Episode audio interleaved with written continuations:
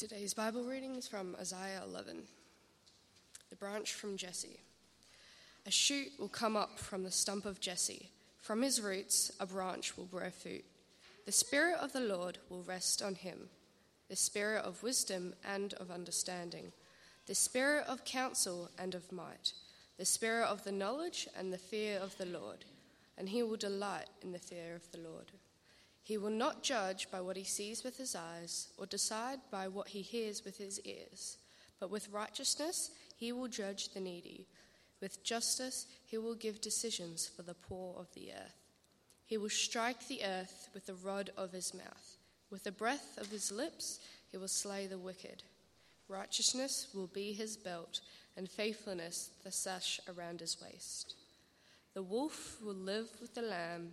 The leopard will lie down with the goat, the calf and the lion and the yearling together, and a little child will lead them. The cow will feed with the bear, their young will lie down together, and the lion will eat straw like the ox. The infant will play near the cobra's den, the young child will put its hand into the viper's nest. They will neither harm nor destroy on all my holy mountain. For the earth will be filled with the knowledge of the Lord as the waters cover the sea. In that day, the root of Jesse will stand as a banner for the peoples. The nations will rally to him, and his resting place will be glorious. In that day, the Lord will reach out his hand a second time to reclaim the surviving remnant of his people from Assyria, from Lower Egypt, from Upper Egypt, from Cush, from Elam, from Babylonia, from Hamath, and from the islands of the Mediterranean. He will raise a banner for the nations and gather the exiles of Israel. He'll assemble the scattered people of Judah from the four quarters of the earth. Ephraim's jealousy will vanish, and Judah's enemies will be destroyed. Ephraim will not be jealous of Judah, nor Judah hostile toward Ephraim. They will swoop down on the slopes of Philistia to the west. Together they will plunder the people to the east. They will subdue Edom and Moab, and the Ammonites will be subject to them. The Lord will dry up the gulf of the Egyptian sea. With the scorching wind he will sweep his hand over the Euphrates river.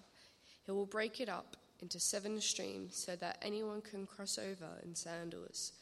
There will be a highway for the remnant of his people that is left from Assyria, as there was for Israel when they came out from Egypt.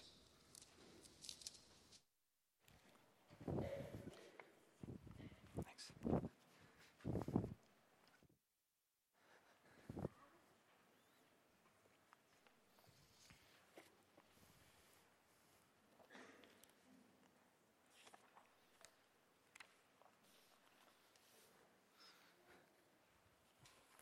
Good morning, church family. It's my pleasure to bring God's word to us this morning, and so please join with me as I pray. Our Heavenly Father, as we've already sung this morning of you as our great King and your kingdom, we want to praise you and give you the glory. Father, as we come and open your word now today, I pray, Lord, that your Spirit would work amongst us as we continue to consider you as our King. I pray, Lord, that despite what's going on in this world, that we would know comfort knowing that you are King of over all and over us. We pray this in Jesus' name. Amen. So over the past 2,000 years, as we consider our text this morning, I first want to begin by thinking about the history of Christianity. Since the birth of the church, Christianity has spread in a phenomenal way. It's been nothing short of miraculous, I'd say. A bit like wildfire spreading. The Christian message has spread to every continent. Whole nations and governments have been shaped by the Bible. No matter the culture or local context, whether in a village or in the city, democratic or communistic, Asian or Australian, rich or poor, in persecution or prosperity. There are no people or people groups that are inherently immune from the power of the gospel message. And yet for us here today, in our corner of the world, on the surface, Christianity and the Christian worldview seems to be waning and in decline. There seems to be a clash, a war of two worlds beginning to stir and boil up to the surface. As each census passes here in Australia, less and less people identify themselves as Christian. In its place, there's a rise of an atheistic worldview, a worldview centered around the individual rather than God, a worldview that seeks to unshackle itself from the chains of religion that has supposedly held us back for so many years. By doing so, this worldview wants to promise real freedom, true self-fulfillment and satisfaction, all devoid of a faith in God. As we consider this war of two worlds, evidence of this war can be seen in some of the recent laws being passed in our country. I think about the federal government's religious discrimination bill, seeking somewhat to safeguard religious freedoms in this country. And yet, at the very same time as this law is seeking to be passed, in Victoria, there's another law being passed that seeks to curb some of religious rights for schools and organisations and how they hire and retain staff, whether or not they're able to hold and maintain to Christian beliefs and behaviour.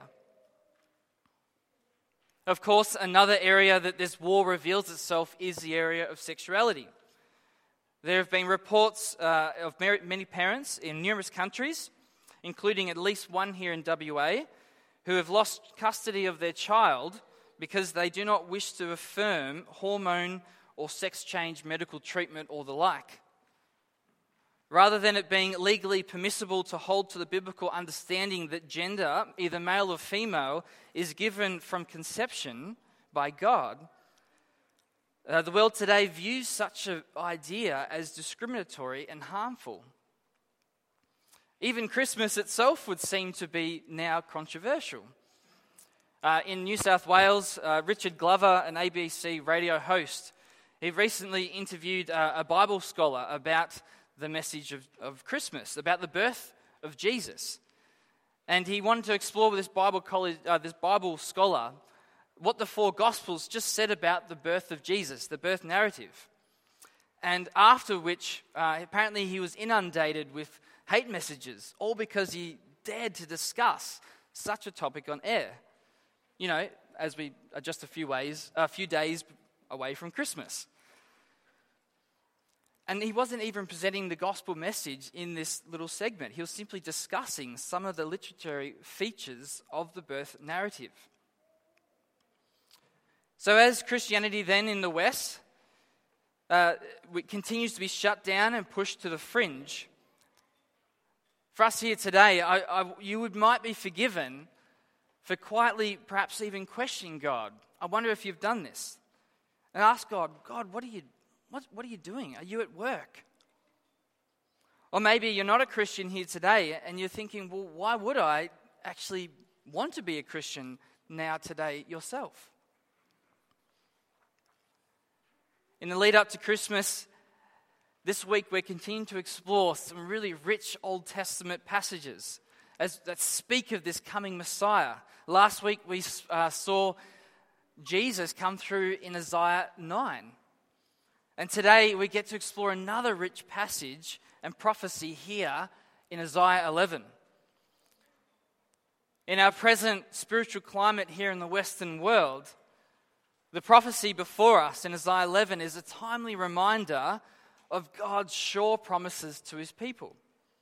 God's truth here is like a firm bedrock that provides a firm footing for us to stand on and become unshakable, if indeed you hold on to these promises by faith. So as we consider our passage this morning, what I really want to just explore is the obvious, that this coming king that we see in the first 9 verses. So we want to explore this coming king. As we explore this coming king this morning, what I want to first investigate together with you is the nature of his person. According to these verses here, who is he and what is he really like? Straight away, we see the first description in verse 1. If you have your Bibles with you, have a look at verse 1. It speaks of the Messiah here as this little shoot, this little branch that grows from the stump and the roots of a tree that has been cut down. For us to understand and begin to understand this metaphor, it's helpful for us just to understand what's come just before in the book of Isaiah so far. As I mentioned last week, Israel at this time was facing a dire threat of invasion from Assyria to the north. At the end of chapter 10, in verses 33 to 34, the nation of Assyria and its army is depicted like this thick, mighty forest. But as mighty as this forest looked, God was eventually going to cut it down with terrifying power.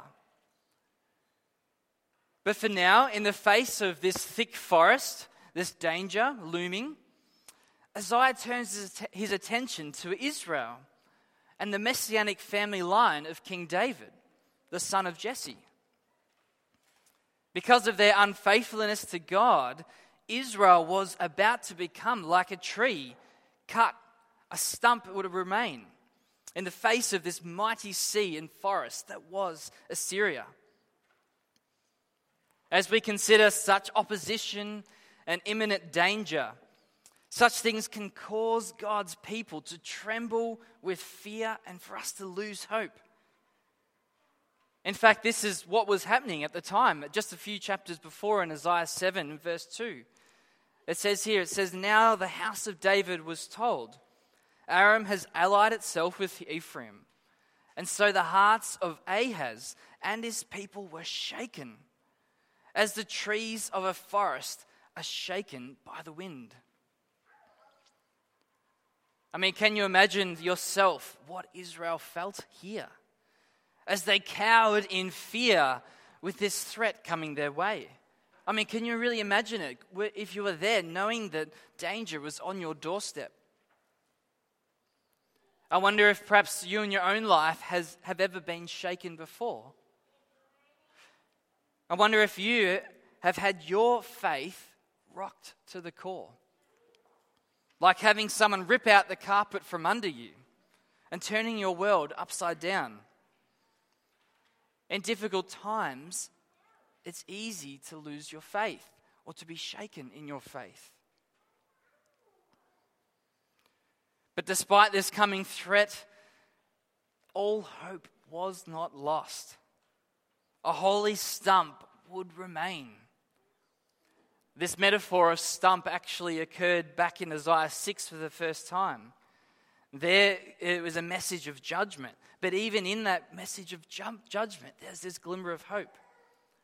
In Isaiah 6, verse 11 to 13, it says, "Then I said, 'For how long, Lord?'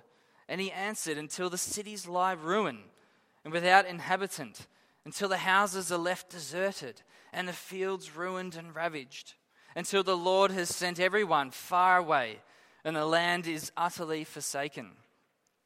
And though a tenth remains in the land, it will again be laid waste. But as the terebinth and oak leave stumps when they are cut down, so the holy seed will be the stump in the land.'" You see, even though the kingdom of Israel was about to be reduced to a stump, there was still life in it. Back in our passage in Isaiah 11, from this stump, this little shoot, this branch, the Messiah would shoot forth. This reminded me of a tree stump that we once had at my home. Despite this tree being cut down when we first moved in, this stump in the root system of this tree remained. And it would just constantly sprout forth these shoots. I tried multiple times to kill it, and it just would just keep growing back. Eventually, I had to just rip it all out of the ground because it just kept sprouting again. It's a bit of a picture here than what the Messiah is like. He's one of these little shoots that begins to grow and blossom, bringing forth new life and God's kingdom. It's helpful for us to, as we consider our passage, to also ask, why is this Messiah so special then? What is so special about this little shoot? Our passage has a strong emphasis on the Spirit of God and how the God's Spirit was upon him. In verse 2, there's this verse 3, this sevenfold description of the Spirit of God working upon the Messiah. He was rested upon him, the Spirit full of wisdom, understanding, counsel, might, knowledge, and the fear of the Lord. In Scripture, the number 7 often means complete or total. And so this Messiah enjoys the complete power and presence of God in carrying out his kingship. The Spirit often worked like this in the Old Testament. We think of Israel's history. Perhaps you could think of the judges, Othniel, Jephthah, or Samson, or otherwise. The Spirit would come upon them and work mightily at times. And in a similar way, it's the same with the Messiah. But unlike all those other Old Testament figures, this Messiah was perfect, without fault or sin, and he enjoyed the fullness of the Spirit. As we open up our pages of our New Testaments, this Messiah is declared to be no other than Jesus Christ, the Son of God. All 4 Gospels speak about how Jesus, the Holy Spirit, came upon him in his baptism, like a dove from heaven. Jesus confirms this himself in Luke 4:17-21, where he quotes Isaiah 61. There it reads, "And the scroll of the prophet Isaiah was handed to him," to Jesus. "Unrolling it, he found the place where it was written. It is written, 'The Spirit of the Lord is upon me, because he has anointed me to proclaim good news to the poor. He has sent me to proclaim freedom for the prisoners and recovery of sight for the blind, to set the oppressed free, to proclaim the year of the Lord's favor.' Then he rolled up the scroll, gave it back to the attendant, and sat down. The eyes of everyone in the synagogue was fastened on him. He began by saying to them, 'Today, this scripture is fulfilled in your hearing.'" And so the first thing that our passage confronts us with today is with the person who fulfilled Isaiah's prophecy, this Spirit-empowered king. And as this Spirit-empowered king, do you believe that Jesus is the Son of God, the Savior of the world? The gospel message, first and foremost, calls us to believe in a person, Jesus. Not to put our hope in any earthly king or kingdoms, politicians, pastors, community leaders, or business people. They will all fail us somehow. We need this ultimate king. Verses 1-9, though, not only speak of this person, they also speak of the Messiah's rule. And so I want to just look at a few moments. What is the nature of his rule as shown in these verses?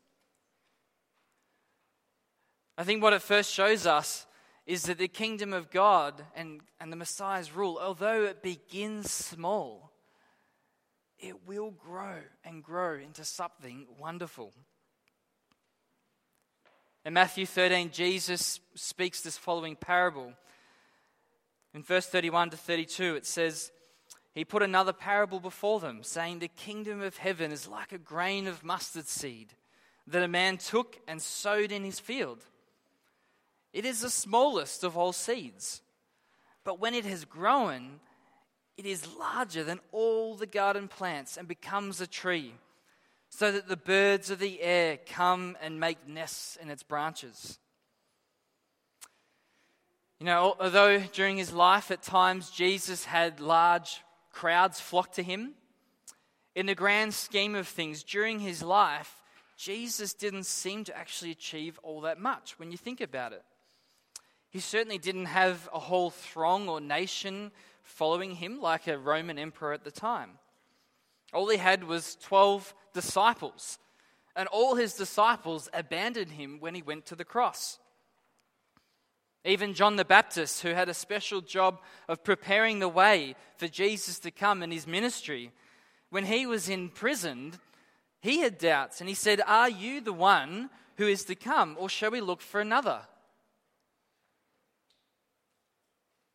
But what seemed insignificant, what started small, has steadily been growing and ripening ever since.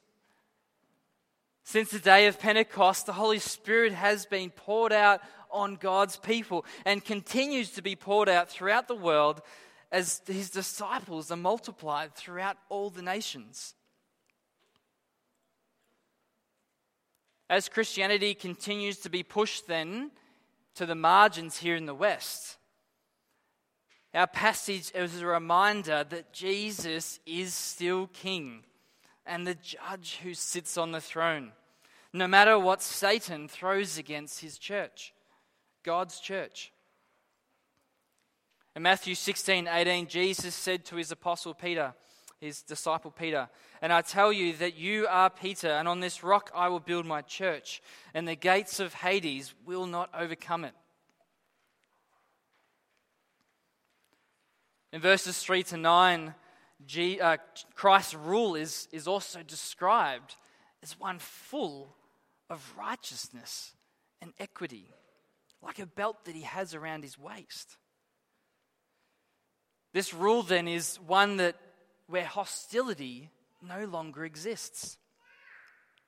In verses 6-8, animals who were once carnivorous predators now live beside their prey in harmony. What are we to make of these verses? While interpreting them, I think it's important to understand how this poetic language is being said from the standpoint of an Israelite villager. Unlike our modern day large cities that are full of cement and steel, we have to try, it's very hard for us, we have to try and remember that Israel was an agrarian society full of agriculture. They lived off the land. Lions, wolves, bears, snakes, these were all predators that an Israelite villager faced that threatened not only their lives, but their livelihood, their livestock.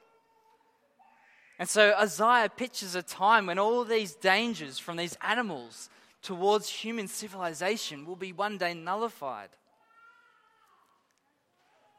The fundamental problem why this hostility exists, according to verse 9, is because the earth lacks the knowledge of the Lord. Isaiah looks forward to a day when the whole earth will be filled with the knowledge of the Lord. Despite how much Western culture turns its back on God, here is a promise that one day the knowledge of the Lord will be pervient through everything. Do you believe that? It's important for us to understand what Isaiah means here by knowledge. It's not so much head knowledge as if you're an expert in a particular field or topic, but it's rather knowledge that is experienced. A working, practical knowledge of something. When it comes to the knowledge of God, this knowledge means knowing God personally, his love, faithfulness, righteousness, mercy, and his grace. This is what faith in the Messiah is all about, experiencing God. Fellow Christian, do you know this experience yourself? Today, are you comforted by God's presence in your heart, despite what's going on around you and in the world today? As our risen Savior who reigns from heaven, this is what Jesus promises for his church. In John 14:27, Jesus says, "Peace I leave with you, my peace I give you. I do not give to you as the world gives. Do not let your hearts be troubled, and do not be afraid." So that's this coming King, this Messiah, this great King that Isaiah prophesies about. As we turn to the second half of our passage this morning, the focus turns away a little bit from this King and focuses a bit more on those who gather around this king. Those who gather around the king. So as we explore this in verse 10 to 16, the first thing that I want to ask and explore with you is, how does this happen? How does God gather his people around himself? In verse 10, the Messiah, this root of Jesse, is described as a banner. In verse 12, this banner is raised up before the nations of the earth, calling people to himself. What does this banner mean? In John 12:32, Jesus declared and said, I, when I am lifted up from the earth, will draw all people to myself. On the cross, Jesus was lifted up. In the shock and horror of the cross, Jesus draws all his people to himself. The cross and his resurrection is the place where we meet God, because it's there that Jesus opened up the way to God. The curtain of the temple was torn. And so the message of the gospel and the cross, what is foolish, that is foolish to the world and disdainful. And yet in that, God declares that his banner and says, come here, meet me here. And this happens today by us being receptive to the gospel message. Back in verse 4, Jesus is said to rule and judge by his word. As king, God in Christ calls all to submit to him and his kingship, and hearken to the gospel message. In Mark 1:14 to 15, at the start of Jesus' ministry, it says this: Now after John was arrested, Jesus came into Galilee, proclaiming the gospel of God and saying, The time is fulfilled, and the kingdom of God is at hand. Repent and believe in the gospel. And so perhaps if you are not here, a Christian here today with us, this is what God's call to you is, to hearken to the gospel, to believe in Christ's death and resurrection for salvation, and to repent, confess that you're a sinner in need of grace. By doing so, God will remove that judgment of sin that looms over you and grant you his loving presence. But also for every Christian, that is where we go to experience more of God. We need to go back to the cross and see it afresh. This is because in 2 Peter 3:18, he says, for us to do that is to grow in the grace and the knowledge of our Lord and Savior, Jesus Christ. Every Christian today needs to hear the gospel too. And so that's how that God then gathers his people to himself. Through the cross, through the gospel message. Just briefly, we want to also just see what Isaiah says about who is included here. In verse 10, it says there that the nations will inquire of this banner, showing that it's not only Israel who is included amongst God's people. Today in our world, there are so many different types of people, different people groups, cultures, and nations. If you have a passport, one of the ways that you're primarily identified is the country of your birth, where you have your citizenship. But when it comes to God and his kingdom, there are really only two options. Either to be a Christian who belongs to Jesus, or to reject Jesus as king and to remain in the kingdom of darkness. This is why in Philippians 3:20, Paul says of Christians that our citizenship is in heaven with Jesus. So that's how, that's who. Let's look at when. When does this gathering of God's people truly occur? Throughout these verses, Israel is described as this remnant who will be recovered. Those who are banished and dispersed will one day be assembled. Verses 11, 15, and 16 kind of hints at this second exodus, another deliverance of God's people, just like the day of Egypt. In verse 16, speaks of this highway from Assyria back to the land for the remnant people. While this certainly was partially fulfilled for the Jews when they returned from exile after the Babylonian invasion, something that occurred even later. But once again, its ultimate fulfillment is found in the cross, the true exodus where God in Christ secured salvation for us, saving us from our spiritual slavery to sin. But while it's true that our salvation is secured, this gathering still has not fully happened and won't until Jesus returns one day. Revelation 7 speaks of this wonderful gathering of God's people. In verse 9 to 10 it says, "After this I looked and behold, a great multitude that no one could number, from every nation, from all tribes and peoples and languages, standing before the throne and before the Lamb, clothed in white robes, with palm branches in their hands, and crying out with a loud voice, 'Salvation belongs to our God, who sits on the throne, and to the Lamb.'" That is our final gathering that we look forward to. Until this final gathering, though, God's people, we continue to be scattered throughout the earth as God's elect sojourners and exiles, as the Apostle Peter would tell us. But we are not scattered. We are not left here without purpose. Again, back in verse 4, it speaks of God's word and the power of his word. And as Christians, as we are today, we gather together around God's word as we encounter Jesus afresh in the preaching of his word. But also, empowered by the Holy Spirit, we are Christ's messengers and heralds. We have the purpose of going out and scattering, furthering God's kingdom amongst the nations.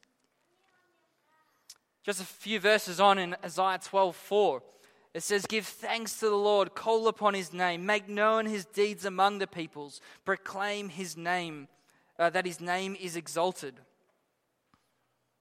In Matthew 28, at the end of Matthew's Gospel, it says, "Then Jesus came to them and said, 'All authority in heaven and on earth has been given to me.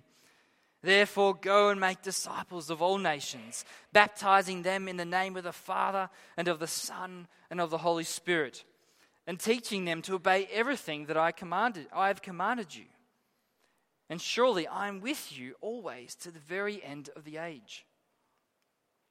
We are not without purpose today as we await the final coming of our King.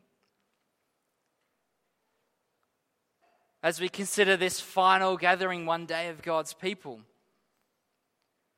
Isaiah 11:13 once again speaks of this hostility that will end. That will be the result of it. This time the hostility in view is hostility between people. That verse there describes two estranged tribes, Ephraim and Judah, who are not united, and one day will be. As our society continues to be fractured then today, between different beliefs, people groups and issues, the answer never is more community consultation. True unity and the end of human hostility can only come under the banner of our raised up King, submitting to Jesus' rule and living in his kingdom. Until Jesus comes again, we shouldn't be surprised if hostility persists in our world. It will persist as long as the kingdom of darkness persists and is finally one day put to rest finally by Jesus. So, fellow Christian, are you shaken by where society is headed this day? As we head into the Christmas season and the year beyond, our passage is a firm reminder that Christ is King. His kingdom is an unstoppable kingdom, no matter how much pushback it might experience in the present.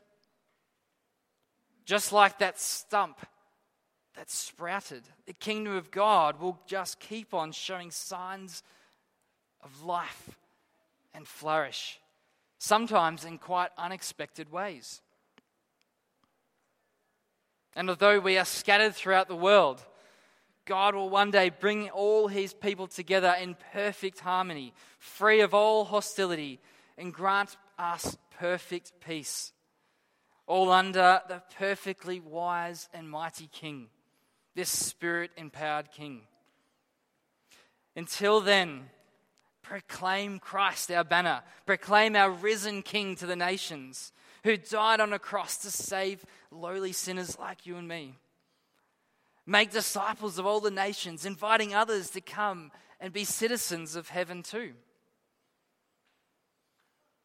Finally, if you have not seriously considered Christ as your King, this is an opportunity for you to do that, to consider what it means to be part of his kingdom, to repent of your sin, to believe in him and join his unstoppable kingdom, to come and experience the God of the universe and his kingdom. Are you open to that? Amen. Let's pray.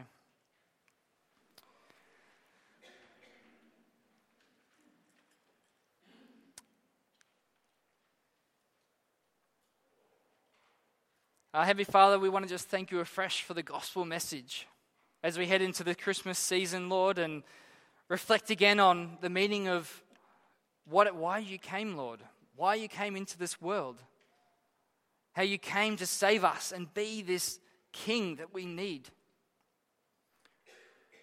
Father, as we reflect on what our passage says about who you are and what does it mean to be in your kingdom and what your kingdom is like, Father, I pray that your Spirit would encourage us and embolden us to proclaim your name.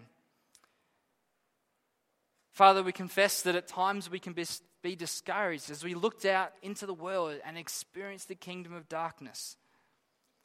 Father, I pray that your Spirit would empower us, that would be poured out on us this day, that we would be faithful witnesses for you and be emboldened to speak Jesus to our neighbors, despite what others might think of us, despite of what the rest of the culture might think of Christianity. Father, I pray that you might grant us a fresh experience of you this morning, of your grace, of your mercy, of your love.